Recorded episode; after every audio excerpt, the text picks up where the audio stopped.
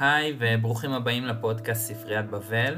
אני חן וזה הפרק הראשון שבו אירחתי את אה, שמעון עדף. היה סופר כיף ומאוד התרגשתי, כמו שתשמעו עוד שנייה. תמיד חיפשתי תירוץ לדבר עם שמעון, ובפרק הזה אני חושב שמצאתי את התירוץ המושלם, שזה פיליפ קיי דיק והיצירה המוטרפת שלו. מאוד שמחתי שהצלחנו לצלול מהר מאוד לעמוקים, וגם ששמעון בהיותו מרואיין אחראי מאוד, דאג גם שנפתח דלתות למי שלא בהכרח מכיר את הכתיבה של דיק. אה, אני חושב שזה לקח לעצמי לעשות את זה פעם הבאה, אבל כמו שאמרתי, מאוד מאוד התרגשתי. אז זהו זה, זה הפרק הראשון, ספריית בבל, ויאללה, מתחילים. טוב, אנחנו מקליטים. אה, שלום לכולם וברוכים הבאים לפרק הראשון בפודקאסט שנקרא ספריית בבל. פודקאסט שמוקדש לספרים, סופרים, סיפורים, אה, אולי גם לספריות. אה, והייתי אומר שאנשים שמבינים משהו פשוט קוראים לכל זה היקום. אז היום, אה, כמו שהרגע אמרתי לאורח שלנו, אני נורא נרגש לארח אותו, את פרופסור שמעון נדף, לשיחה על הסופר האמריקני, שבדרך כלל משוייך ככה לז'אנר המדע הבדיוני, והוא פיליפ קיי דיק.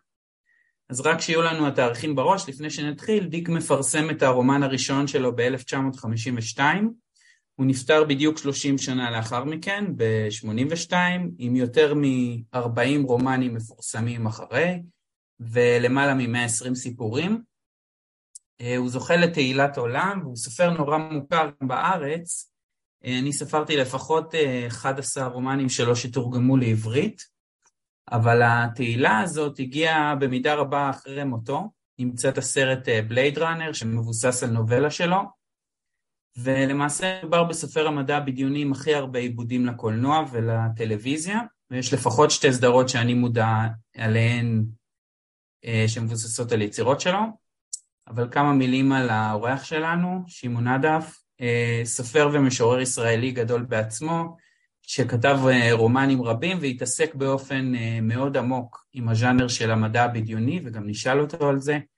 אה, שמעון מלמד באוניברסיטת בן גוריון בנגב, ובין שאר התרומות הרבות שלו לספרות הישראלית, וכאן ככה התירוץ שלי להזמין אותו אה, כדי לשוחח, שמעון הוא גם המתרגם של אחד מהספרים המוכרים ביותר של פיליפ קיי דיק, איש במצודה הרמה, ספר שכמו. הזכרתי, זכה להפוך לא מזמן לסדרת טלוויזיה, שאני ככה פחות uh, התחברתי ואולי אפשר גם לדבר על זה. אז uh, לפני שנצלול לתוך השיחה על האיש והמצודה הרמה ועל דיק עצמו, uh, שמעון, אני חשבתי בגלל שמדובר בפרק ראשון, להתחיל באיזושהי מסורת קטנה ולמצוא קישור בין הנושא של הפרק הנוכחי לסופר שממנו לקחתי את השם לפודקאסט, שזה כמובן חורכה לואיס בוכס, שיש לו סיפור קצר בשם ספריית בבל, והאמת שלא התקשיתי למצוא קישור, זאת אומרת בעותק שיש לי של הרומן ואליס, שזה רומן אה, יותר מאוחר של אה, דיק, מהאחרונים שהוא כתב, בגב העטיפה הסופרת אורסולה לגווין, עוד סופרת אה, נפלאה של פנטזיה ומדע בדיוני, משווה בין דיק לבורכס וטוענת שבעצם לאמריקאים, היא אומרת לנו, היא מתכוונת לאמריקאים, מעל ל-30 שנה יש בוכס משלנו. ושלא השכלנו להכיר בו. אז אני אפתח ואשאל, אתה רואה קשר בין השניים? אה, במידה רבה כן, וכמובן יש גם הבדל. אני חושב שגם בורכס וגם אה, דיק פעלו מתוך אמונה שכל מה שנתפס בחושים שלנו קרוב לוודאי שהוא אשליה יותר מאשר מציאות. שהמציאות העמוקה מושגת באמצעות הספרים ועל ידי קריאה ועיון בספרות, וגם על ידי אה, חוויות שבעצם קוראות אותנו מתוך המטריקס הזה שכולנו נמצאים בו, שזה מין אותה אשליית המציאות, שאי אפשר, את החוויות האלה אי אפשר לתמלל באמת, אפשר רק לנוע סביבם. אה, אני חושב שלשניהם יש השכלה, אה, הם סופרים שיש להם השכלה פילוסופית מאוד עמוקה ותיאולוגית מאוד עמוקה, זה לא נכון לגבי כל הסופרים, בטח לא בז'אנר המדע הבדיוני, למרות שלא פעם סופרי מדע בדיוני יש להם זיקה לשאלות פילוסופיות ותיאולוגיות, אבל הן לא תמיד כל כך עמוקות או מודעות להיסטוריה של, אה, של השאלות האלה בתוך הפילוסופיה. אה, והדבר האחרון, אני חושב ש, שאולי מחבר ביניהם זה שאילו בורכס היה מסתכל על החיים של פיליפ ק. דיק, הדבר הראשון שהוא רואה זה שפיליפ ק. דיק נולד ב-1928 ועבר מן העולם לעולם טוב יותר, אני מקווה, ב-1982, וששנת הלידה ושנת המוות שלו הם אנגרמה. או, נפלא, וואו. אני לא, לא, לא, הייתי, לא הייתי מודע לזה. אתה יודע, פתחת כבר בתשובה שלך כל כך הרבה כיוונים, אמ, אז בוא, בוא ננסה לתפוס אחד. אתה אמרת במילה את המטריקס. אז אני חושב שפיליפ ק. דיק הוא בעצם, אני לא יודע, יכול להיות שקדמו לו, אבל אני חושב שהוא בהחלט לא מקבל אה, קרדיט על זה, אבל הוא הבן אדם שהמציא את המטריקס. וכשאני אומר המטריקס, אני מדבר על ניאו והסרט כן, בעצם. כן, הסרטים של האחיות. של האחיות האחים ואשובסקי. יש למעשה בסרט הראשון reference מאוד עקיף לפיליפ ק. דיק. והוא עובר דרך, דרך בעצם הספר סימולציות וסימולקרה של, אה, אה, סימולקרות וסימולציה של בודריאר, שמופיע בתוך ה... והיווה את הבסיס, ה, בוא נגיד, התיאורטי אה, לכל הסרט של מטריקס. בודריאר מדבר בספר הזה בעצם על כמה סדרים של מציאות, ה, או כמה סדרים של ייצוג שהעמוקים בהם זה הסימולקרה, שזה אה, משהו קורה, אה, העתק נעדר מקור, זאת אומרת משהו שאנחנו יודעים שהוא העתק, אבל אנחנו לא יודעים מה המקור, מה המקור שלו. וזה רוב המוצרים התעשייתיים בימינו. אנחנו יודעים למשל, לא יודע, תפשפש בכיס, תוציא מפתח, הוא העתק של מפתח שלא ברור לך מה, מה, מה הדגם האב של המפתח שממנו עשו אותו, נכון? הוא, yeah. אתה כן. תשכפל אותו אין ספור פעמים ועדיין יישאר לך המפתח. שאתה יודע שהוא העתק, אבל הוא מתפקד לחלוטין כמפתח ממשי. אה, וכשהוא מדבר על זה, אז הוא אומר, אה, מדע בדיוני תמיד התעסק בסימולקרות, והראו ספרותו של פיליפ קיידיק, שיש לו ספר שנקרא הסימולקרה, הצלם, מה שתורגם, שתורגם לעברית כצלם. שזה גם ספר, כן. סיפור נהדר, ספר נהדר, והרבה מהמהלכים של בודריאר נבנים על קריאה בספרות של פיליפ ק. דיק ושל ג'יי ג'יי בלארד, עוד סופר נהדר, שאני חושב שלא קוראים מספיק, אה, מתוך שהוא מחפש מה זה בדיוק הסימולציה, איזה סוג מדע בדיוני מתעסק באמת בסימולציה. ואני חושב שהאחיות, או כשהם עשו את הסרט, הם היו האחים ושובסקי, מאוד קראו גם פיליפ ק. דיק וגם בודריאר, כשהם באו אה, לעשות את הסרט שלהם. נכון, אין שם קרדיט ישיר, אבל הוא לגמרי אב רוחני ומרחף ברקע. כן, כן, אני, אני הקרדיט הספרותי היחיד, ו, ו, אבל יש שוד, אני, בסרט הראשון אני זוכר זה באמת לואיס קרול, ועקוב אחרי כן, הארנב לבן. ש... שהוא במידה רבה, אתה יודע, גם אם מדברים על אבות רוחניים, אז הוא האב הרוחני של הרבה מאוד ספרי מדע בדיוני, כולל פיליפ קיידיק, שמתייחס מתייחס ללואיס קרול שוב ושוב, בגלל התרבות שהוא...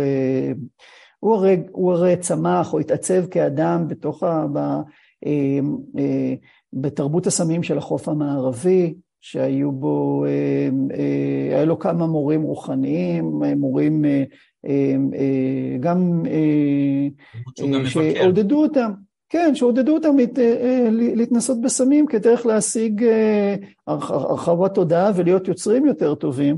אה, ובתרבות הזאת, שנות ה-60 של ברקלי, אה, באוניברסיטאות האלה, אז אה, לואיס קרול היה בעצם דמות המופת של התרבות הזאת, במיוחד כן. אליס אין וונדרלנד ואליס אין to the mirror glass, to the looking glass. כן, אז אתה באמת מסמן את דיק אני חושב שהרבה מקשרים אותו עם שנות ה-60, עם תרבות הסמים, שהוא מבקר באופן אה, חסר רחמים, אני חושב, בהרבה מהספרים שלו, אה, סורק אפלה וכאלה, הוא גם אה, כן. מתייחס אה, לטימותי לירי, אמרת ברקלי. טימותי כן, לירי, לירי, אה, תראה מה עשית ממש. בעצם. בדיוק, בווליס הוא כבר אומר את זה במפורש, תודה רבה טימותי לירי. כאילו ממש כן. אומר את זה, זה... אה, אבל אני חושב שיש משהו... מה? כן. יש משהו מאוד מתעתע בדיק, בגלל שהוא מתעסק הרבה גם, גם, גם בהתנסויות פסיכדליות. ובגלל שהוא כל הזמן מערער את תחושת המציאות שלנו, וכל הזמן מצביע למקומות שבהם אנחנו לא יכולים להכיר את המציאות כמו שהיא, אנחנו לא יכולים לסמוך על החושים. מה שאמרתי בהתחלה, ויותר מזה סביר שיש, שהכל הוא תעתוע, זדוני אפילו. כן, ביצירות האחרונות שלו הוא כבר מדבר על זה, על משהו ש, שנעשה בזדון, זאת אומרת שזה, הכל זה תפאורה שמוקמת על ידי ישות אפלה, מה שקורה האימפריה, אז שהוא גם דובר של, ה, של התפיסות האלה, אבל לא, הוא חוקר אותם בגלל שהוא מאמין באמת, הוא מאמין שיש אמת, שאפשר להגיע אליה. והוא מאמין, והוא מאמין שהכרה צלולה היא אולי הדרך הטובה ביותר להשיג את האמת הזאת. אבל הוא, הוא, הוא, במובן הזה הוא הרבה יותר מבקר של התופעות מאשר אה, הדובר שלהם או הנציג שלהם, למרות שבתודעה שלנו הוא מחובר. אתה יודע, ב, זה כמו שאפשר אה, להגיד בהשאלה, אה, עוד סופר שהוא קרוב אליו, אה, אה, פרנץ קפקא, שקפקא מבקר את המצב הקפקאי. הוא לא, הוא מנסח כן. שלו כמבקר שלו, לא כמי שדובר שלו. כן, אה, וכל מי שקרא את אה, המכתב אל האב, אה, מכיר את ההתייחסות המאוד משונה, הקפקאי אצלו זה דווקא המשפחה של אבא החזקה. וה... בדיוק, זה כן, הבורגנות, הבורגנות, כן, קצת החוק. בדיוק, בעצם. כן, הבורגנות כן. בעלת התעצומות הנפשיות הבלתי נדלות, כן.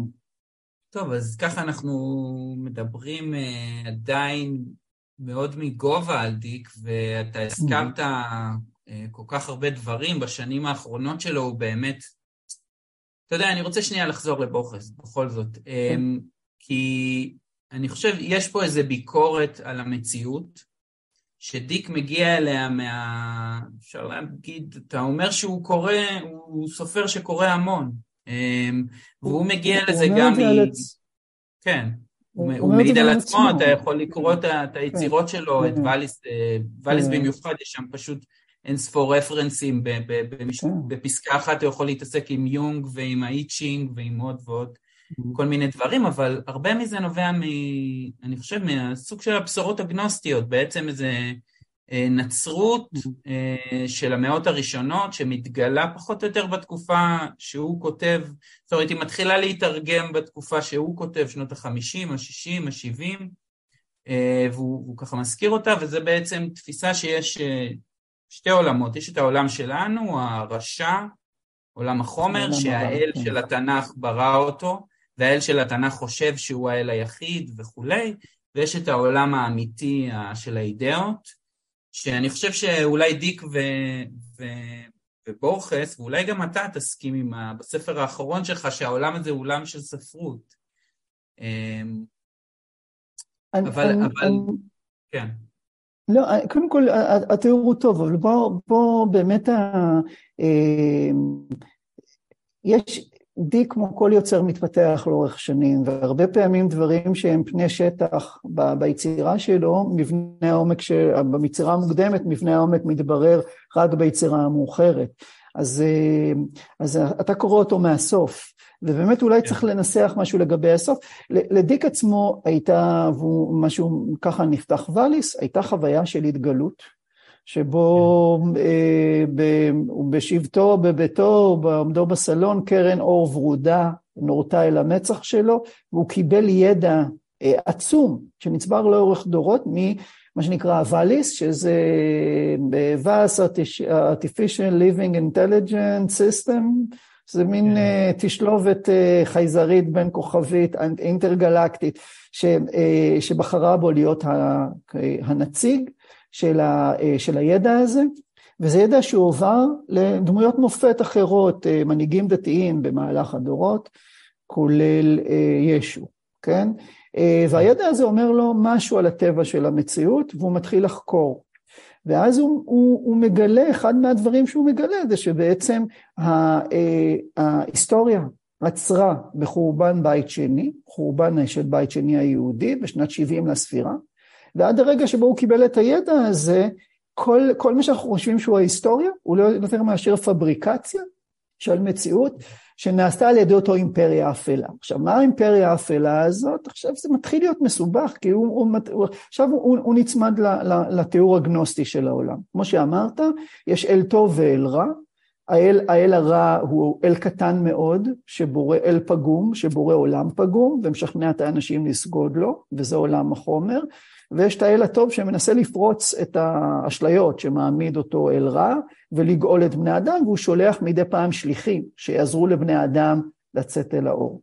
עכשיו, הוא מקשר את זה לסיפור שיש לו גם יסודות ביוגרפיים, הוא מספר את זה כסיפור של אח ואחות. אה, אח ואחות שהם אה, חיים נולדים ביחד, ואח אה, מתגלה בו פגם, והוא נקרע מעל האחות, ובעצם האיסורים של העולם הזה, זה האיסורים של האחות שמחפשת אחרי האח. עכשיו, כשבודקים את הביוגרפיה של פיליפ קיי דיק, אז עולה הסיפור באמת שהוא היה, שרדף אותו כל ימיו, זה שהוא היה אחד משניים מתאומים אה, ברחם של אימא שלו, והאחות נולדה במוות שלה, והוא מאשים את עצמו כל חייו שהוא לקח לה את הכוחות שלה, הוא שאב את הכוחות שלה. עכשיו, זה הופך להיות מין מבנה מטאפיזי עצום, שבאמת מנחה הרבה, נותן, נותן איזה סוג של הסבר הגיוני ליצירה שלו, שקוראים אותה אחורה, ולעניין, לדחף שלו כל הזמן, לתחושה שהוא, שהוא לא מאמין למציאות, שהוא מאמין שהמציאות היא באמת סוג של פרויקט עצום שנרקח בידי כוחות זדוניים, והוא צריך למצוא דרך לפרוץ את מסך האשליה הזה. אה, הרבה מהדמויות שלו, זה מה שקורה להם. עכשיו, אמרת על ספרות, אז כמובן זה הכל עובר דרך ספרים, בשורות, אה, טקסטים מקודשים, אבל גם דרך ספרות, כי אה, אם, אם נחזור לאיש במצודה הרמה, אז אתה רוצה אתה לספר את הסיפור ולהראות איך הספרות בעצם היא זאת שמאפשרת דרך מוצא מתוך האשליה הגדולה? אז בבקשה. זו, זו, זו נקודה מעניינת, אז כאמור, זה ספר שאתה תרגמת, שתורגם קודם, וגם אני... כן, אני תורגם, כן, זה. ושמרתי על השם, כי אני חושב שהתרגום ל-The Man in the High Castle זה הברקה, האיש במצודה הרמה. קשה נורא לתרגם את הביטוי הזה לעברית, והמתרגם המקורי תפס את זה מאוד יפה. כן, בבקשה. כן, יש תרגומים שפשוט, אה, שפשוט כן. נשארים. אמ, אז האיש במצודה הרמה זה פחות או יותר אה, רומן, אה, פחות או יותר, קשה להגיד עליו, אה, רומן היסטוריה אלטרנטיבית, שבה בעצם גרמניה וגרמניה הנאצית ויפן הקיסרית ניצחו במלחמת העולם השנייה. יש שם המון משחקים עם ההיסטוריה, אבל בגדול פרנקלין די רוזוול נרצח בשנות ה-30, זה, זה, זה רמז באיזה משפט פחות או יותר. Mm-hmm.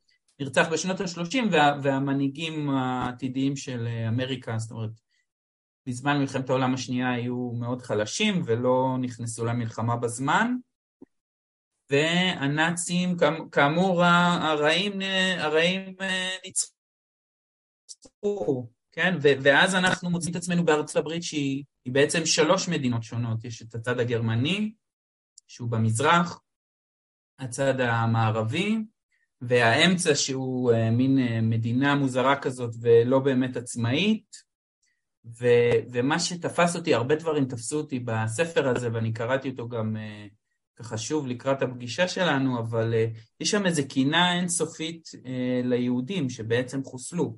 יש דמות יהודית, אבל כל, כל, באמת רוב היהודים פשוט נעלמו מן העולם כי, כי הנאצים ניצחו.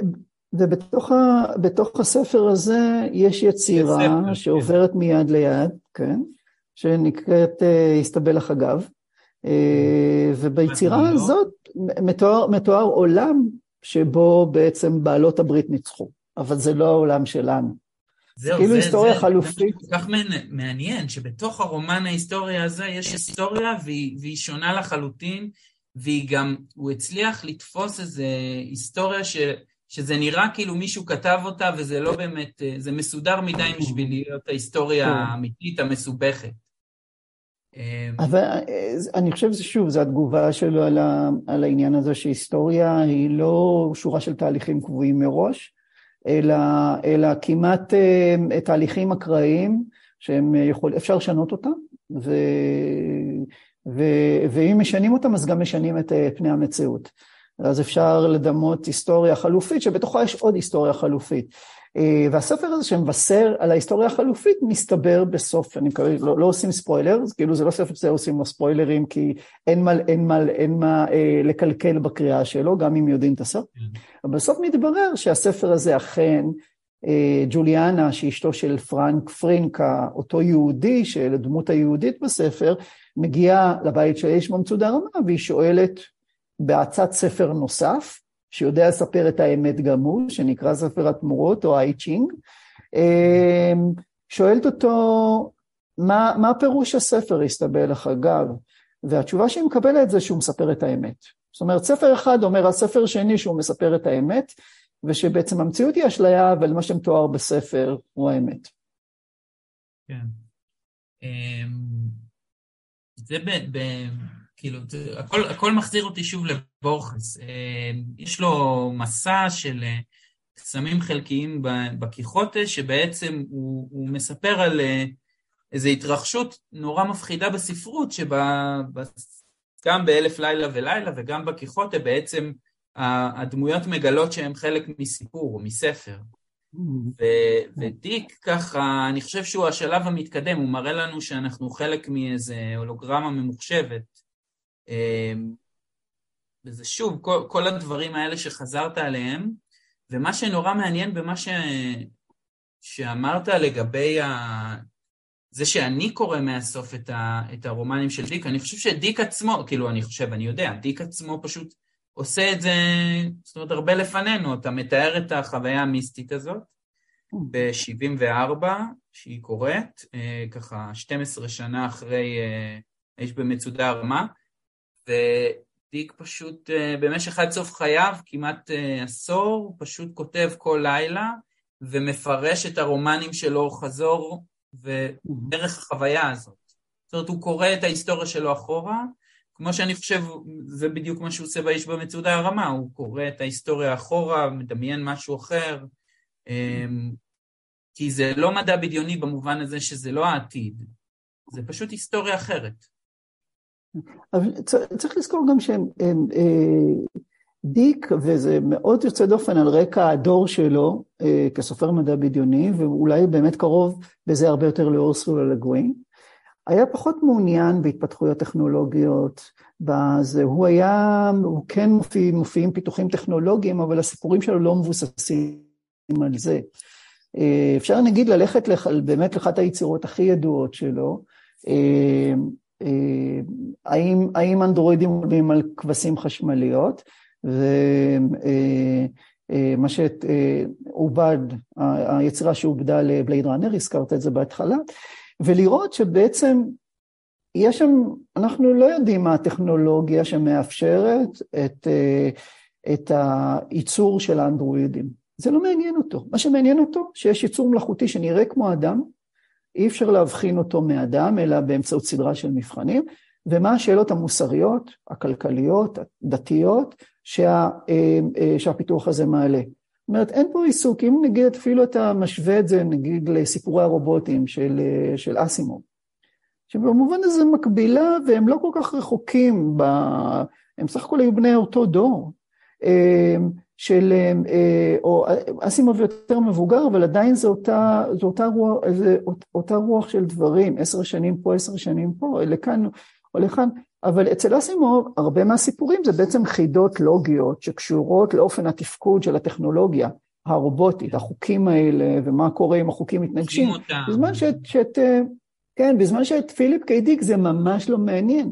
מה שמעניין אותו זה איזה שאלות באמת הם, זה, זה, זה מעלה ביחס להנחות יסוד שלנו, אה, אה, שקשור, הנחות יסוד שלנו באשר לאנושי.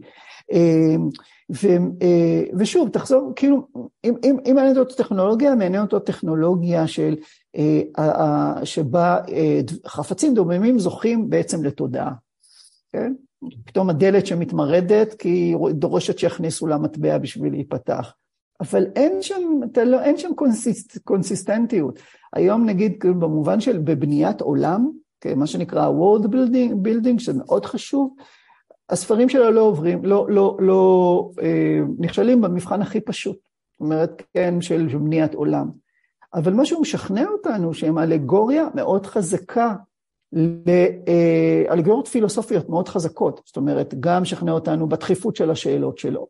שהוא, כשהוא כתב אותם, השאלות היו פחות דחופות מאשר בימינו. כי אין, אני חושב שיש מעט מאוד סופרים מהדור הזה שנשארו כל כך רלוונטיים. שוב, אורסו אלגוין, אם אני, אני חושב על הדוגמה הכי קרובה אליו.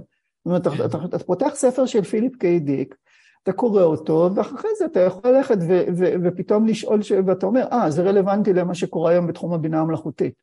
אותנו, כן. בתור צרכנים או בתור משתמשים, הטכנולוגיה לא, לא מעניינת, מה שמעניין אותנו זה שיש בינה מלאכותית. ו, ויותר ויותר אה, בין ה-GPT-3 לבין הבינג הזה של, או סידני של, של מיקרוסופט, שמתחילים לנהל שיחות ארוכות, אה, שהם, שיכולו, ש, שהם מתחילים, הם, הם, הם יכולים להעביר בקלות את מבחן טיורין. ועל זה הוא מדבר. זאת אומרת, אוקיי, אוקיי, מה החובה שלנו כבני אדם?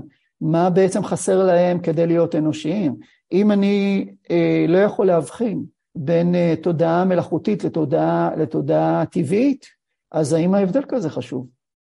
כן, ויש גם שאלות שאלות אה, אינסופיות על אותנטיות, אני חושב גם, גם בבלייד ראנר, גם, ב, גם באיש במצודה, מה היפנים כן. מרגע, הנאצים הם, אה, כמו שהיית מצפה, וגם אומרים את זה באיזשהו, באיזשהו כן. שלב בסרט, בספר חבורה של בריונים נאלחים שלא מעניין אותם כלום חוץ מלהשמיד.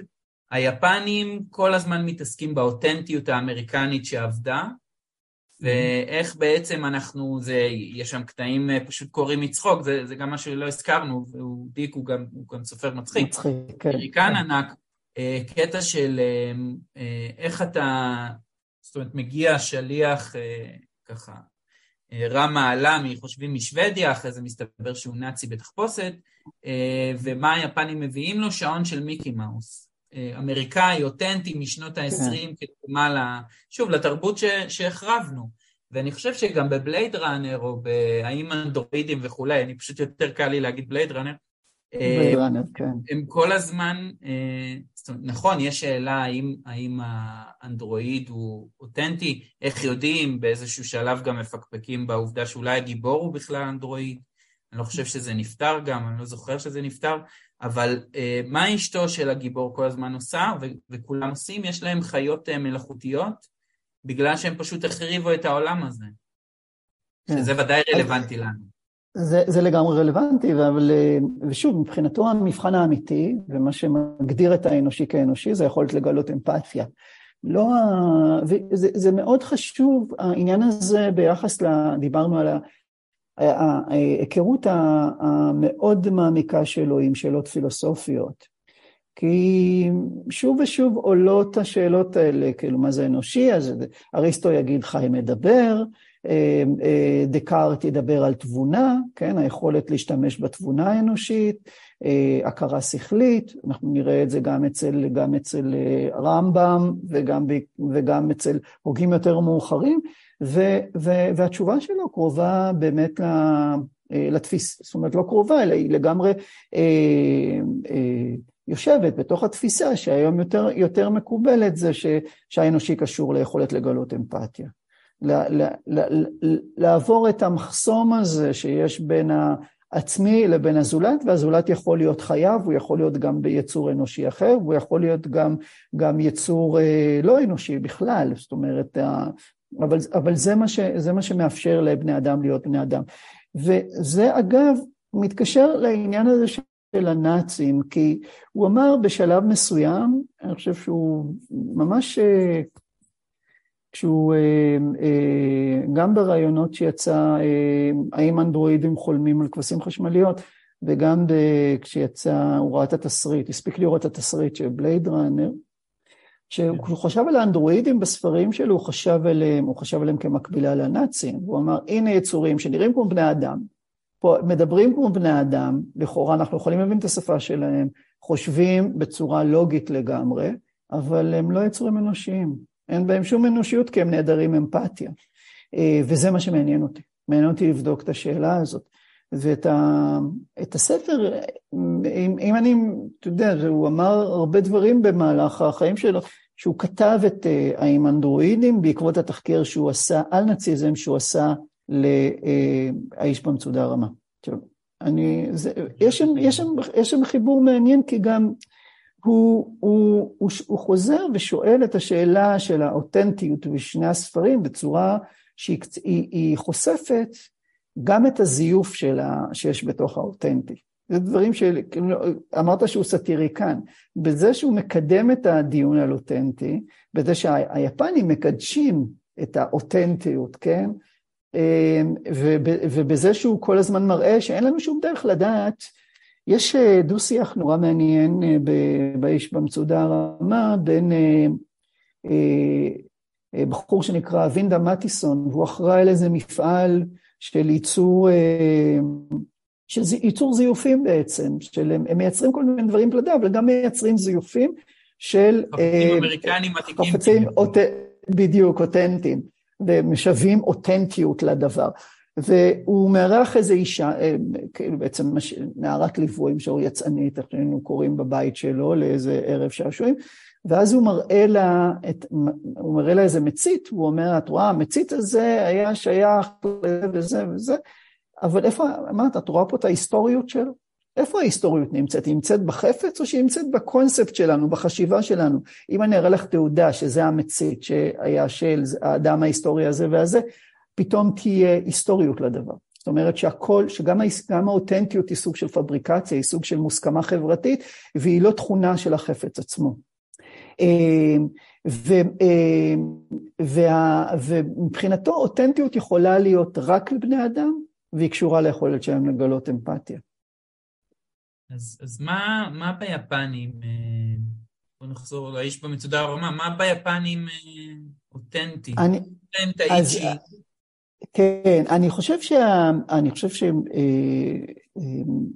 אה, בניגוד באמת הנאצים שם, שהוא זה, הם, הם האפלה הגדולה בשולי העולם הזה, אבל אנחנו לא ממש פוגשים בהם. בהתח...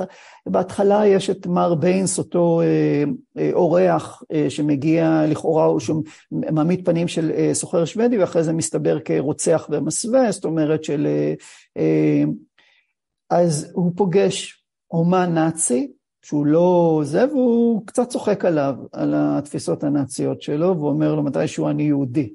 אני בעצם כן. שיניתי את המראה שלי, עשיתי ניתוחים בשביל להיראות אריה, ואני למעשה יהודי, ובעצם בצמרת כל הממשל הנאצי יש יהודים מוסווים. והם הם, הם, הם, הם, הם סוכ, סוכ, סוכנים סמויים, פשוט מערער את תפיסת המציאות שלו. אמ, בזה.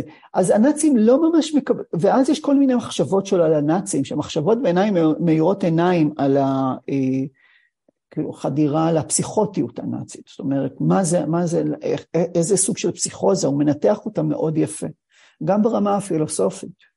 אבל חוץ מזה אנחנו לא ממש רואים, אין נציגות נאצית, בזמן שהיפנים, אני חושב שהיתרון שלהם בעיניו של, אה, של, של דיק זה שזו תרבות עם מסורת רוחנית ענפה, ושהם לא מונעים על ידי שנאה ועל ידי ניסיון להכחיד את האחר, אלא על ידי אה, אה, ניסיון אה, להטמיע בתוכם את המסורות של העמים שהם כובשים. עכשיו, זה לא נקודה כל כך גדולה לזכותם, אבל יש להם את היכולת להתפתח רוחנית, מה שאין לנאצים. הנאצים הגיעו לסוף ההתפתחות שלהם, בזה שהם נבלעו לתוך, לתוך הרעיונות שלהם, ואין להם, שם בני אדם. הוא אומר את זה, אין בני אדם, יש רק רעיונות. כל מה שאתה רואה זה רעיון, זה מושג, זה לא אדם. אין להם טבע, יש להם הטבע. בזמן שהיפנים זוכים לייצוג של מרתה גומי, שהוא בעיניי אחת הדמויות הכי נוגעות ללב שיש בכל הרומן הזה. ומרתה גומי גם זוכה להערה בזכות זה שהוא חובז משבר אנושי, משבר נפשי עמוק אחרי שהוא הורג מישהו, שהוא מגן על עצמו והורג מישהו. הוא חווה קריסה מוחלטת, ומבחינתו היכולת לחוות את הקריסה הזאת בעקבות רצח או בעקבות מעשה אלים, זה מה שיש ליפנים שאין בכלל לנאצים. וזה גם שהם, אה, עם כל ההיקסמות שלהם מהאותנטיות ומכל אה, הסחר מכר שיש בה, אה, של שוק האותנטיות, הם, הם מסוגלים, הם, יש להם סקרנות עמוקה ביחס, זה, זה, הסחר המכר הזה דווקא מביע, מעיד על סקרנות עמוקה שיש להם ביחס לתרבות האמריקאית. מה שכל מה שהנאצים רוצים זה להכחיד ולהשליט את התרבות שלהם. זה ההבדל. כן. ויש שם רגע, אתה אומר, אה, מזכיר את הגומי, יש שם רגע שבאמת ה... הנוסטלגיה היפנית הקצת מגוחכת עם המיקי מאוס, ו- ו- ומסתבר כן. שלכל יפני פחות או יותר יש... וזה, כן. כן, יש אקדח, אה, אקדח אותנטי כן. ממלחמת האזרחים, יותר אקדחים כנראה ממה שהיו ל- ללוחמים במלחמה. כן. אה, אבל הנוסטלגיה הזאת נשברת בדיוק שת, אחרי שתגומי אה, הורג, רוצח, בעצם כן. מגן על עצמו ועל ה... כן, כן, יש כן, פלישה ל... כן, כן מאיזה מין התקפה כזאת, אה, אז הוא סוג של מתפטר או עוזב את העבודה שלו ו, אה, ונכנס לחנות תכשיטים, שאנחנו מקבלים אליה הצצות כל הזמן, ופוגש אה, יצירה אותנטית אמריקאית כן. עכשווית, זאת אומרת, תכשיט שנעשה עכשיו, ואני חושב שזה הרגע המיסטי בספר, שהוא mm-hmm. בעצם יוצא החוצה, יושב על איזה ספסל, ומה קורה לו? אתה יכול קודם כל הוא, מנסה להבין אותו, הוא מנסה להבין את התכלית של החפץ בעולם, הוא מנסה להבין מה החפץ אומר לו. שוב, זה, בעיני דיק, זה, זה, זה התרבות היפנית, הסקרנות העמוקה שיש להם ביחס לצורות קיום אחרות, וגם מתוך הניסיון ללמוד כל הזמן. זאת אומרת, ההטמעה הזאת של האחר בתוכם, זה כמעט, שוב, בעיני דיק חלק אה, מבחינתו בסיסי של הטבע היפני. ויש לזה, אתה יודע, יש לזה היסטוריה, הרי התרבות היפנית תרבות שמטמיענית, היא תרבות שהשאלות של מקור וזיוף הן אחרות מאשר תרבות המערב. זאת אומרת, אה, אני לא מומחה לתרבות יפנית, אבל מה שנחשפתי, אה, זו תרבות שאין לה בעיה אה, לנכס חלקים אחרים מתרבויות. אני כן, לא נעים לי, אבל רוב מה שנחשפתי זה אוזן, שאתה יודע, שזה גם אה, אה, משהו שלא פותח ביפן והם אימצו.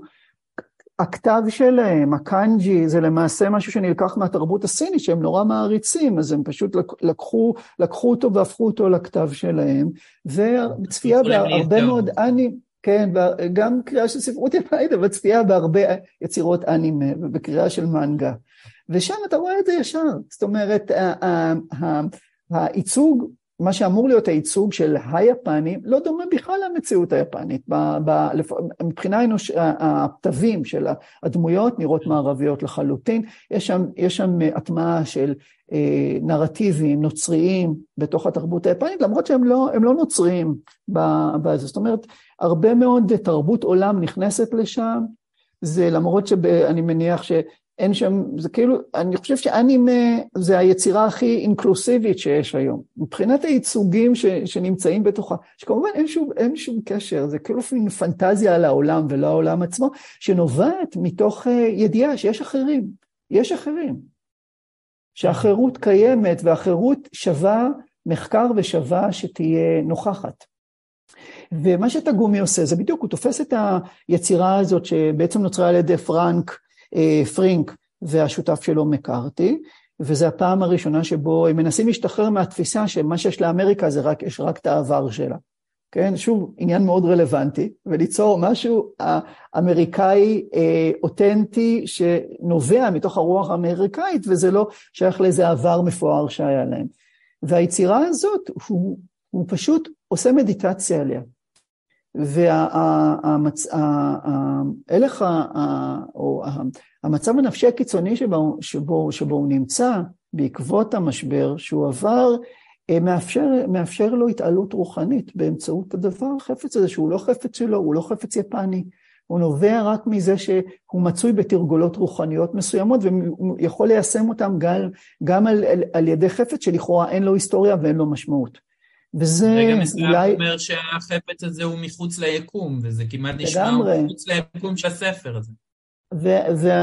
והחפץ הזה מעביר אותו למציאות אחרת, ומה שאנחנו כן. לא יודעים עד הסוף זה אם המציאות שלנו, אם זה הרגע שבו הוא כן. נכנס למציאות אמריקאית של 60 ו-62, מתי נכתב הספר? 62? או... 62. כן. כן. או, או שזה מעביר אותו למציאות, להיסטוריה החלופית שמתוארת בהסתבל החגב.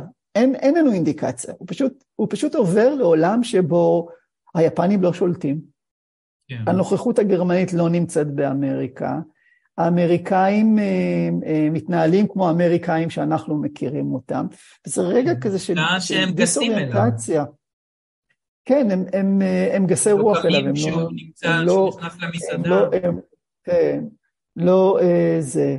ו, ו, ועצם היכולת שלו, באמת לשקע את כל כולו בתוך חפץ שהוא מעשה ידי אדם, שהוא לא מהתרבות שלו, שהוא לא מה, מההיסטוריה הפרטית שלו, שאין לו אפילו שום כוונות לגביו, שוב, זה נקודת הזכות של היפנים, וכמובן ספר התמורות, שצריך לדבר עליו, שהוא סיני למעשה במקור, אבל היפנים מאמצים אותו גם.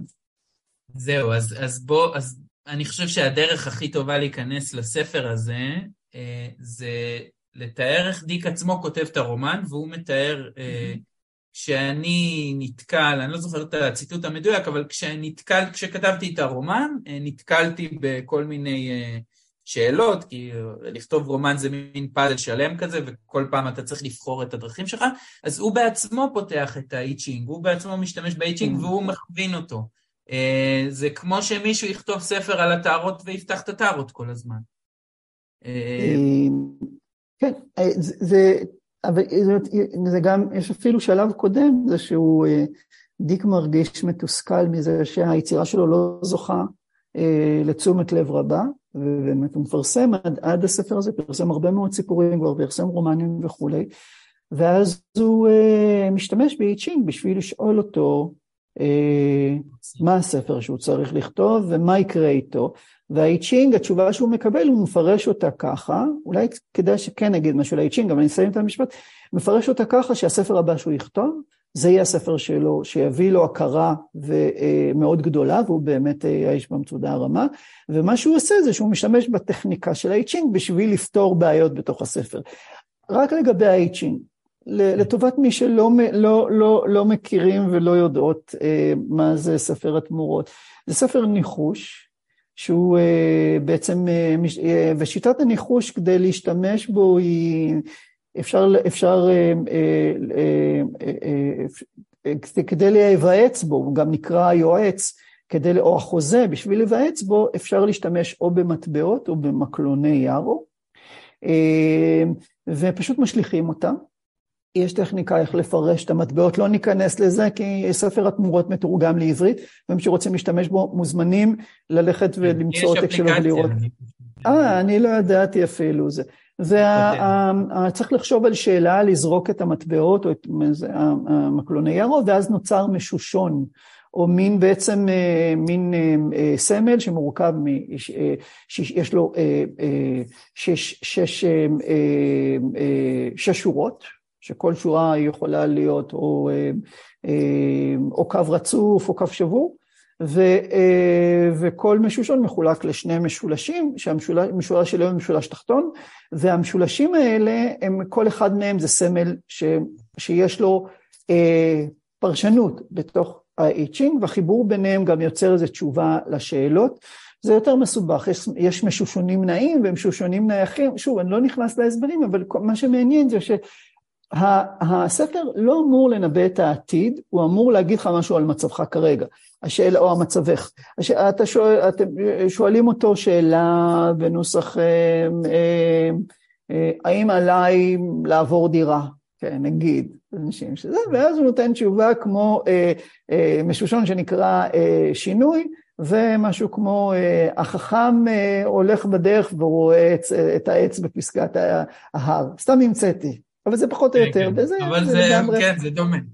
לגמרי, לגמרי, והפרשנות היא, היא גם, זה אחריות של האדם לפרש את, את הספר. עכשיו, דיק אמר שבעצם בכל צומת מרכזי שהוא הגיע אליו, מה לעשות עם הדמויות, הוא שאל את האיצ'ינג מה לעשות וקיבל תשובות. כן. אה, בעיניי זו טכניקה מרתקת, זאת אומרת, היכולת, אה, אה, והיא באמת דומה נגיד טי.אס. אליוט באחרית ימיו, המשורר טי.אס. אליוט, ש... אה, סליחה, המשורר יץ באחרית ימיו, שהרגיש שההשראה אוזלת, השתמש במדיום בשביל אה, אה, לכתוב שירים. אה, ג'יימס מריל, המשורר האמריקאי, גם עשה את זה באמצעות סיאנסים, ניסה לכתוב שירה באמצעות סיאנסים, אז יש לזה היסטוריה ורקע, אה, אבל זה בכלל מעניין, זאת אומרת, לראות איך אתה עובד עם הלא מודע של עצמך ועם הלא מודע של העולם. או איך את או עובדת גם. כן, אני יכול להעיד על עצמי. שאני מנסה לכתוב ספר על הטארות, ממש סוג של עלילה, אז גם אני כל הזמן פותח ומקבל... מעניין. אתה יודע, אחרי זה אתה, אתה צריך להחליט מה אתה עושה עם זה. כן, בדיוק. אתה מכיר כן. את הספרים של פייר אנטוני על הטארות? לא. יש, הוא, הוא סופר מדע בדיוני שכתב, יש לו סדרה שנקראת The Tarot. אני, אני, אני, אתה יודע, זה בדיוק השנים שהתעסקתי בצורה יותר אינטנסיבית, בדיוק אז כתבתי רומן שהשיטת ניחוש שלי לא הייתה כזאת משוכללת באמצעות טהרות וזה, אני פשוט אה, אה, האזנתי להרבה מוזיקה, ובכל פעם שהשיר תפס אותי, אז אה, ידעתי שהקטע מתוכו שהתנגן לי, הטקסט צריך להיות התמונה שבמרכז הפרק הבא שאני כותב. ובעצם כל פרק היה לו שיר, ש, שהיה לו, שבית מתוכו הנחה אותי, נגיד צייר לי את הסצנה המרכזית. אה, וזה מעניין, כאילו זה מייצר גם מגבלה וגם, וגם בעת ובעונה אחת חופש נורא גדול, זאת אומרת, או כורח יצירתי נורא גדול. כן. אמ, אני רואה את דיק ככה במסגרת השיחה, אני חושב שנגענו כמעט בכל המרכיבים של זה, אני רואה אותו סופר... כמעט, יש מרכיב אחד חשוב שכדאי להזכיר, ואם תרצה אני אזכיר אותו. אני לא, אבל תמשיך בשאלה. לא, תמשיך בשאלה, אני... אה, אני רואה אותו כמין סופר חזיוני, זאת אומרת, גם, גם אה, שואלים את סטניסלב לם, הסופר, עוד סופר, אנחנו ככה מזכירים את כל הגדולים של המדע כן. הבדיוני, הוא פולני, מוצא יהודי, אה, שואלים אותו על אה, האם הוא כותב מדע בדיוני. אז הוא אומר, אה, מדע בדיוני זה ז'אנר של אמריקנים טיפשים, אבל יש אחד שאני אוהב, זה פיליפ ק. דיק, והוא פשוט סופר חיזיוני. זאת אומרת, החיזיונות שלו, ה-vision, ככה הוא אומר את זה באנגלית כנראה. ואני באמת רואה אותו סופר ש, ששייך, הזכרת את יייטס, הזכרת זאת אומרת, הזכרנו את קפקא, את H.P. לאבקראפט. אני רואה אותו סוג של וויליאם בלייק של ה-60's, זה הרבה פחות שלם עם העולם מבלייק, אבל מישהו שבאמת אי אפשר להפריד קודם כל את האמונות שלו, ואני חושב שאי אפשר להפריד את החיים שלו מהספרות שלו. והוא גם אחרי זה, כמו שאמרנו, הוא חוזר אחורה ו... ומפרש את זה. אתה, אתה רואה את זה, את החזיונות שלו? כי על הכתיבה יש אה, הרבה ביקורת, שהיא לא, לא כן, תמיד הפרו... מדויקת. כמתר... כמי שתרגם רומן שלו, אני חייב להגיד שמאוד נאבקתי בתרגום הפרוזה שלו. הפרוזה שלו יחסית מגושמת. כן. והוא לא, הוא לא סופר של סגנון, זאת אומרת, הסגנון זה לא ה... זה, אה, אבל ברשותך, אני, אני, אה, שתי אנקדוטות. אחד כן. לגבי לם, היו ביניהם יחסים נורא מוזרים, הוא גם, אה, פיליפ קיגדי כתב לו, בשלב מסוים, הוא כתב באחד מהתקפי ה... אה, הוא סבל מתקפים פרנואידים וסכיזואידים, אה, דיק, כתב מכתב ל-FBI שבו הוא טוען שסטניסלב לם הוא לא אדם אלא קונגלומרט, כי אי אפשר שבן אדם אחד יכתוב כל כך הרבה יצירות מופת, זה ככל הנראה מזימה של הממשלה הפולנית, והוא תובע מהם לחקור את העניין. אז, אה, אז זה, זה ככה הוא גמל כן. ללם שגמר עליו את ההלל. ואני אה, אני רוצה לקרוא פסקה של אה, דיק שהכין אותי מראש, הוא לא, לא, לא ידעתי שתשאל, אבל אמר אותי במקרה שתשאל, שהוא אומר, מעיד על עצמו ברעיון, והוא אומר ככה, אני פילוסוף שהרעיונות שלו לובשים צורה של בדיון, לא סופר. כישרון כתיבת הספרים והסיפורים הקצרים שלי הוא אמצעי לשוות צורה לתפ... לתפיסה שלי. הלב של כתיבתי אינו אומנות האמת. כך מה שאני מספר הוא האמת. אולם אין ביכולתי להפוך אותה לקלה, בין במעשה ובין בהסבר. אבל נראה שהאומנות הזו עשויה לסייע לבני אדם רגישים ומעורערים מבחינה נפשית. אז אה, אה, והוא ממשיך ואומר, אני חושב שאני מבין את המכנה המשותף לאלה שכתיבתי מסייעת להם. הם אינם מסוגלים ואינם מוכנים לזנוח את הוודאות שלהם באשר לטבעה המסתורי והאי-רציונלי של המציאות. ועבורם, הוא מהלך ארוך אחד של היקשים בנוגע למציאות חסרת ההסבר, הכללה והצגה שלה, ניתוח שלה, תגובה אליה והיסטוריה פרטית. אז במובן הזה אתה צודק לגמרי, הוא גם חשב את זה על עצמו. שהספרות שלו היא קודם כל היא, היא פילוסופיה, והיא מציעה, היא, היא, היא, היא מציעה סעד לבני אדם מבולבלים כמוהו, אה, ועוזרת להם להתמודד עם הטבע הרציונלי, האי-רציונלי והמיסטי של, ה, של המציאות. אה, אז החיזיון שם זה כלי לחלוטין חשוב. אה, אבל גם כסופר חזיוני, התפיסה שלו לגבי הכוחות המנהלים את המציאות, הכוחות, ה... בוא נגיד שהיינו קוראים להם הממשיים, היא חדה לא פחות מאשר באשר לכוחות אה, העליונים או המיסטיים או המטאפיזיים. כי אני חושב שהסופר הכי מעניין שכתב על כלכלה אמריקאית, ו... אה, או על קפיטליזם. הוא עושה את זה בשלבים נורא מוקדמים. הביקורת הקפיטליזם שלו היא מאוד מאוד חדה, ואני חושב שהוא גם, אפשר להגיד, אה, אני חושב שמרקס היה מת על, ה, על הספרות שלו. אם אילו היינו באיזה, אתה יודע, עיוות של אה, זמן, מסוגלים לשלוח למרקס את הספרות של פיליפ קיי דיק, הוא היה יוצא מגדרו. אה, הוא ער לחלוטין, הוא, קודם כל, האיש במצודה הרמה. זה ספר שכולו ניתוח כלכלי של תעשיית המזכרות המזויפות האלה. והצורה שבה אה, הכלכלה, הכוחות הכלכליים קובעים את התודעה של מי שחי בתוך, אה, בתוך שוק מסוים. ואני חושב שהוא, לאורך כל הספרים שלו, חלק מהפרנויה של הדמויות, והדמויות שלו הן פרנואידיות, נובעות, אה, חלק מזה נובע מהעובדה שהן חיות במציאות קפיטליסטית, ושבתפיסה שלו זה שכמי שחיים בתוך הקפיטליזם, אנחנו תמיד במידה מסוימת פרנואידים, כי כל, שרוצ, כל הזמן רוצים למכור לנו משהו. והדבר שרוצים למכור לנו, או הצורה, הכלים שמשתמשים בהם בשביל למכור לנו, אה, מרמים אותנו ביחס למוצר שנמכר לנו, נכון? זה צד אחד. צד שני, שהוא מבין שברגע שתהיה טכנולוגיה מסוימת שקשורה אה, אה, לחוויות שלנו, לרגשות שלנו, הדבר הראשון שינסו לעשות זה למכור את זה כמוצר. תחשוב על, אה, אה, בוא נגיד, הסיפור אה, We can remember it for you wholesale, שהיה בסיס לזיכרון גורלי, עם שוורצנגר, יימח שמו, סתם אני צוחק, ואחרי זה היה עיבוד נוסף. הוא אמר שזה הסרט שלו שהוא הכי אוהב, שוורצנגר. זה הסרט הכי טוב שהוא השתתף בו. אה, אני חושב, כן, הכי, הכי מעניין, אה, למרות שאני לא אוהב את פול, פול, פול ורהובן שעשה אותו, אם אני לא טועה, נכון? פול, פול ורהובן ביים אותו? לא משנה, זה לא כזה חשוב. אה, אבל, אבל מה שקורה בספר הזה זה שיש דרך להשתיל זיכרונות לבני האדם, ככה שהם במקום שיצאו לחופשה ויסבלו מהחופשה, כל מי שיקבלו זה את הזיכרונות שלהם, כי זה מה שקורה לנו, הרי אנחנו הולכים ל... אנשים נוסעים לחופשה ובסוף חוזרים עם צילומים על הטלפון שלהם. מבחינתם הצילומים על הטלפון הם עדות לזה שהייתה את החוויה הזאת. אז בואו נחסוך לכם את זה, ובמקום ה... במקום, ה... אה, במקום שתצאו לחופשה האמיתית, נשתיל לכם זיכרון של חופשה. כן. זה לגמרי לקחת את עולם הפנים האנושי ולמסחר אותו. להפוך את הרגשות שלנו, הזיכרונות שלנו. הרבה מאוד.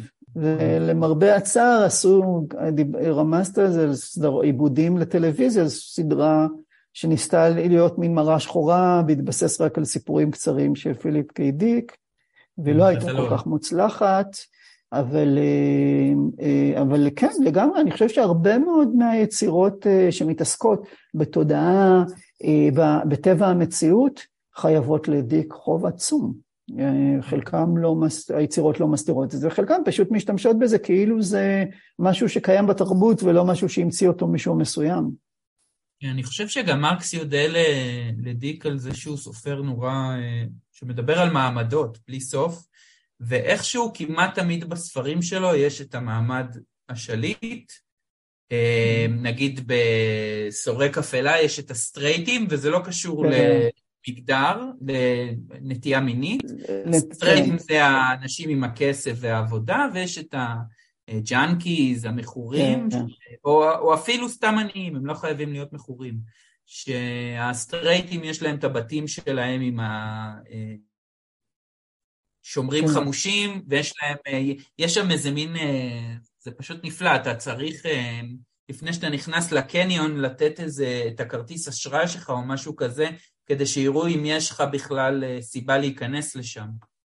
אה, זה אמריקה, אמריקה זה אנחנו, כן, כאילו, זה לא... לגמרי, זה מה שהיו קוראים היום נורמיס, כן, הנורמליים, יש את הנורמליים, הנורמטיביים, ויש את כל השאר, אה, וזה העריצות, העריצות הנורמטיביים. הוא היה, אתה יודע, ער לזה בהיותו חלק, אתה יודע, חלק מהזמן הוא היה, אני בעצמו, למרות שהאנשים שלו כל הזמן פרנסו אותו, אבל יש אפילו את זה, את הרי הגיבור של ואליס נקרא הורס לאבר פאט, נכון? שזה אה, משחק על השם שלו, כי פיליפוס זה, זה סוס, אז כאילו אז משם הורס לאבר, אבל זה גם כי תקופה מסוימת הוא ניזון על אה, בשר סוסים, כי לא היה לו, לא היה לו כסף לקנות כן. אוכל, זה... זה גם הסיבה שהוא כותב כל כך הרבה רומנים, בשנה כן. ממוצעת הוא כותב ארבעה. הזכרת את כן, ה-60's, כן. הוא לא לוקח LSD, הוא לוקח סמים ממריצים, כדי לכתוב ארבעה. אני חושב שהוא, כן, כן, אני חושב שיש לזה אולי סיבות מסחריות, אבל אני חושב שהוא פשוט היה אה, אה, גרפומן לא במובן הלא יצירתי, זאת אומרת, יש את הגרפומן, הרבה פעמים אנחנו רוצים להגיד החקיין ספרותי, כן. מבלבלים בין גרפומן לאפיגון, אבל גרפומן כהפרעה, זאת אומרת, כמשהו שמישהו שחייב כל הזמן להחצין את העולם הפנימי שלו באמצעות כתיבה. אה, ולמרבה המזל, הוא גם היה, הוא לא רק היה, הוא היה גרפומן מאוד מאוד מקורי, זאת אומרת, העולם הפנימי שלו היה כל כך מקורי, שהוא, אה, כל מה שהוא עושה זה היה לכתוב אותו עד אין קץ, ולמרבה המזל, כי יש כן, לנו את כל הספרים שלו. אז, אז חוץ מהספרים שיש לנו, כאמור, מעל 40 ב-30 שנה של כתיבה, יש לנו גם, אה, יצא בשנים האחרונות אה, סוג של יצירה שהוא כתב לעצמו, אה, כדי להבין את החוויה הזאת, ה-Exegesis, הוא קורא לזה פרשנות. המדרשים, כן, כן, המדרשים שלו. וזה אינסופי, וגם קשה להבין מה... כן. זה אלף עמודים משהו, זה, אבל זה מאוד לא מבוסס באמת על המדרש. כן, על, על המדרשים שנמצאים בסוף ואליס. זאת אומרת, הוא מנסה לשטוח שם איזו תורה, אה, שוב, תא, אה, מה שהוא קיבל בהתגלות הזאת, אה, ולספר את הסיפור של העולם, לספר איך העולם עובד, וגם מבחינתו זה לגמרי בשורה חדשה, כן? שהוא נושא לאנושות, הוא שייך ל... ל, אה, אה, כן, בעצם אחד הגלגולים של...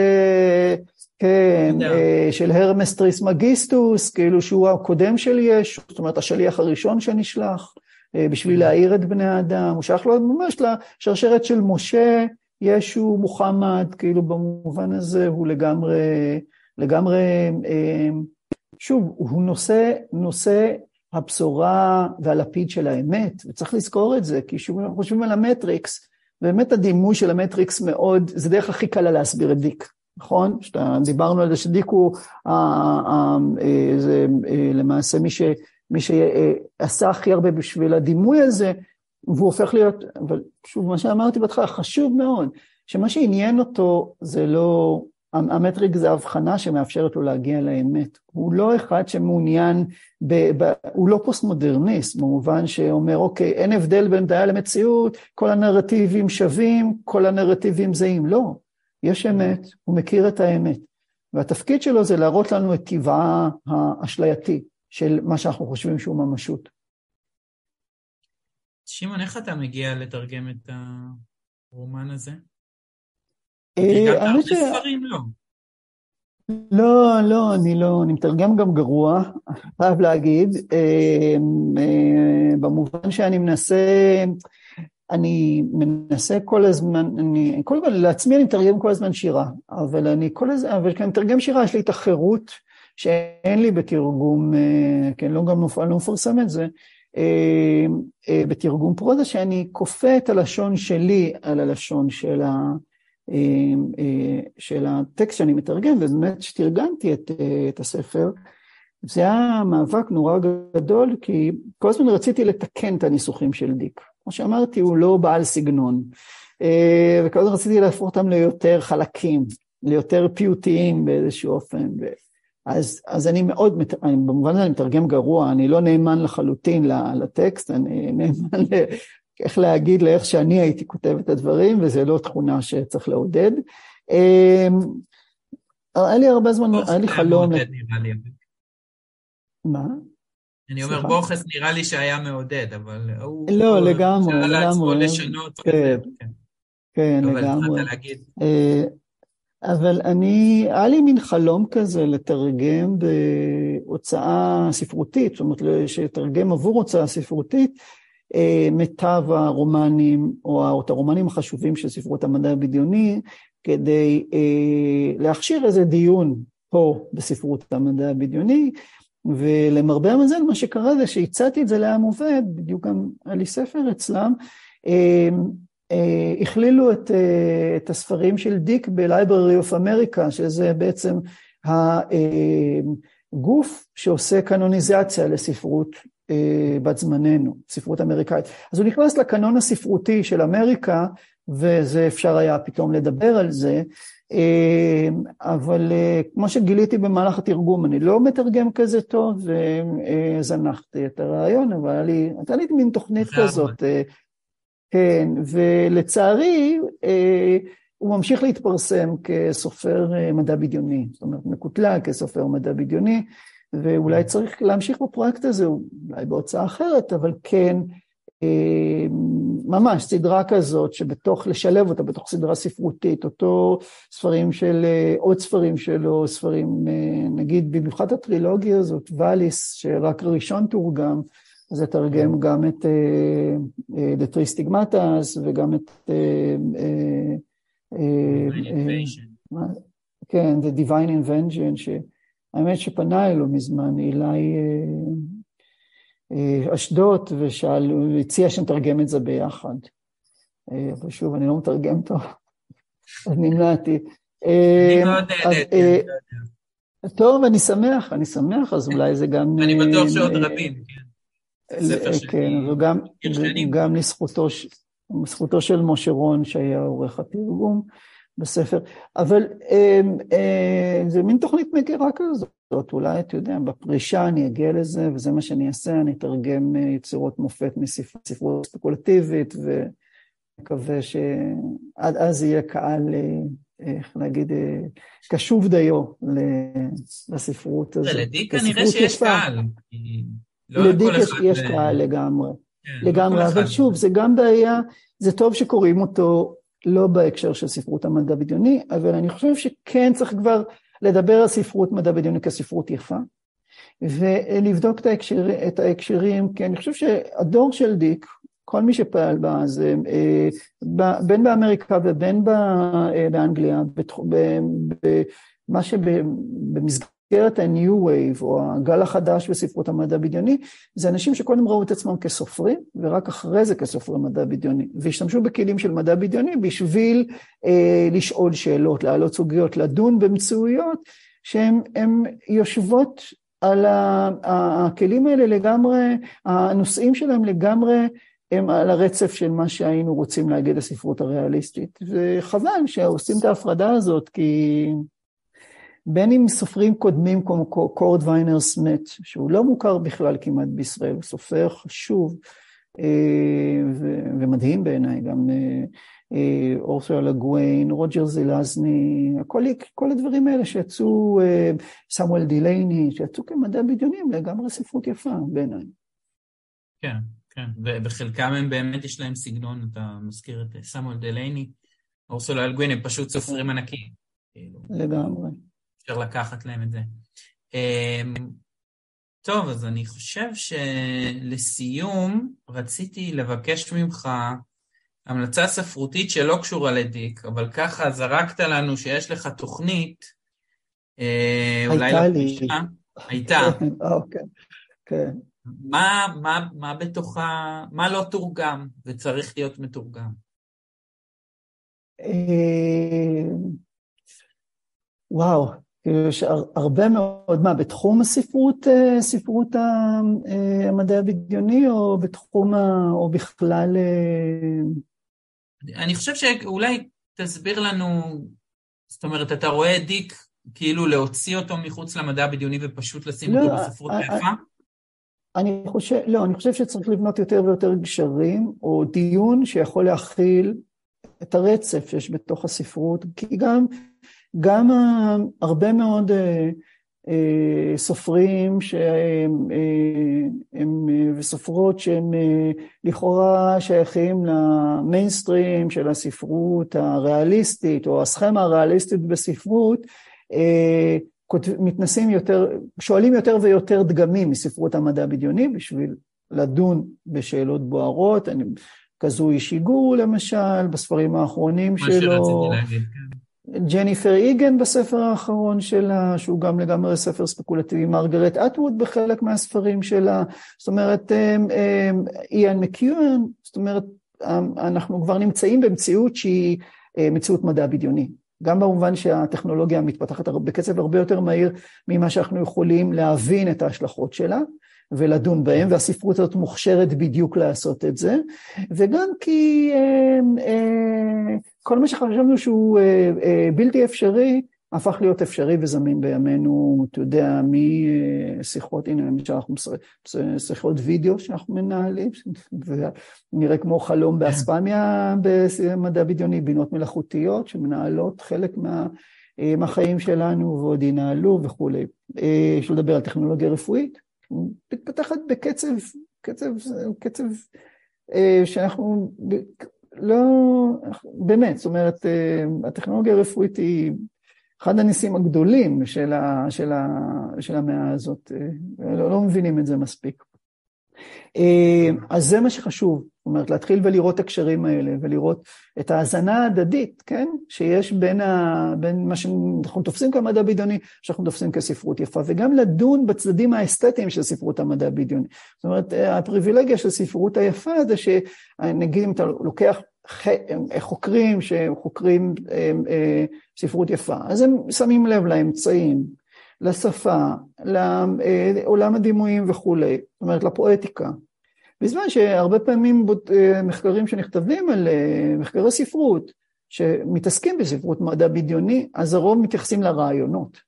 בזמן שזה סופרים שהם סופרים, זאת אומרת שיש להם מבנה משפט ייחודי להם. טוב, דיק אמרנו שהפרוזה שלו לא הכי משוכללת, אבל לגוויין בטח, זילאזני בטח, סמואל דילייני בטח, אה, קורדוויינר סמית בטח, אה, אה, ג'יימס טיפטרי ג'וניור, שזה שם העט של אליס שלדון, הסופרת גם יוצאת דופן, שלא, הנה, למשל הייתי רוצה לראות יותר, הייתי רוצה שיצא קובץ סיפורים של, של ג'יימס טיפטרי ג'וניור.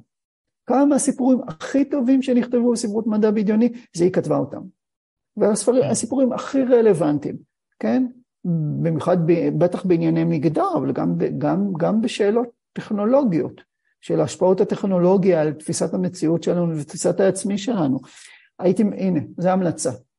שיהיה, יבון המתרגם, תבון המתרגמת, ויקחו אה, ויוציאו אסופה ממצע של uh, הסיפורים של ג'יימס טיפטרי ג'וניור, קרי אליס שלדון.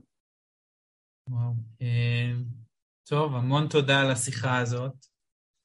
ותמיד נשמע, תמיד נפלא, כאילו התחלנו מזה שבוכס ו... ודיק הם סופרים שיודעים uh, הרבה וקראו הרבה, אז ככה פתחת לנו כל כך הרבה, ואני מודה שאת השניים האחרונים, שני הסופרים, אני לא שמעתי עליהם בחיי. אז אה, תחפש, אה, אז, אז קורד ויינר סמית, יש, יש תרגום לאוסף סיפורים שלו שנקרא כוכב ושמו שאול, יצא בהוצאת עם עובד, אה, מדע בדיוני, תסתכל על זה, וג'יימס טיפטרי ג'וניור, הדברים שבעברית, אבל אני צריך לקרוא, אני ממליץ לך גם לקרוא אותם באנגלית, אז שני הסיפורים ששווה להתחיל מהם, זה הסיפור The Girl Who Was Plugged In, זה תורגם לעברית כנערה שחוברה אל החשמל.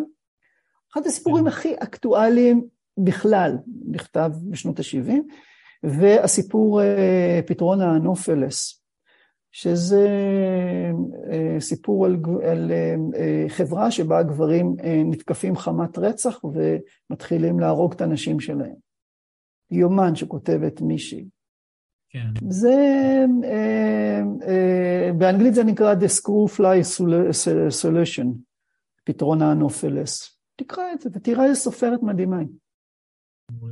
טוב, אז יצאנו גם עם אה, המלצות. כן. אז שוב, המון תודה. שמעון. תודה לך, חן, מאוד שמחתי לשוחח. ככה, אתה יודע, מין שיחה אה, ידענית, זה לא שאלה, הרבה פעמים אני, השיחות שאני אקלע אליהן הן שיחות מבואיות. השיחה עליהן מתקדמים, אז תודה ממש על זה, גם על השאלות, גם על העניין הגדול. thank you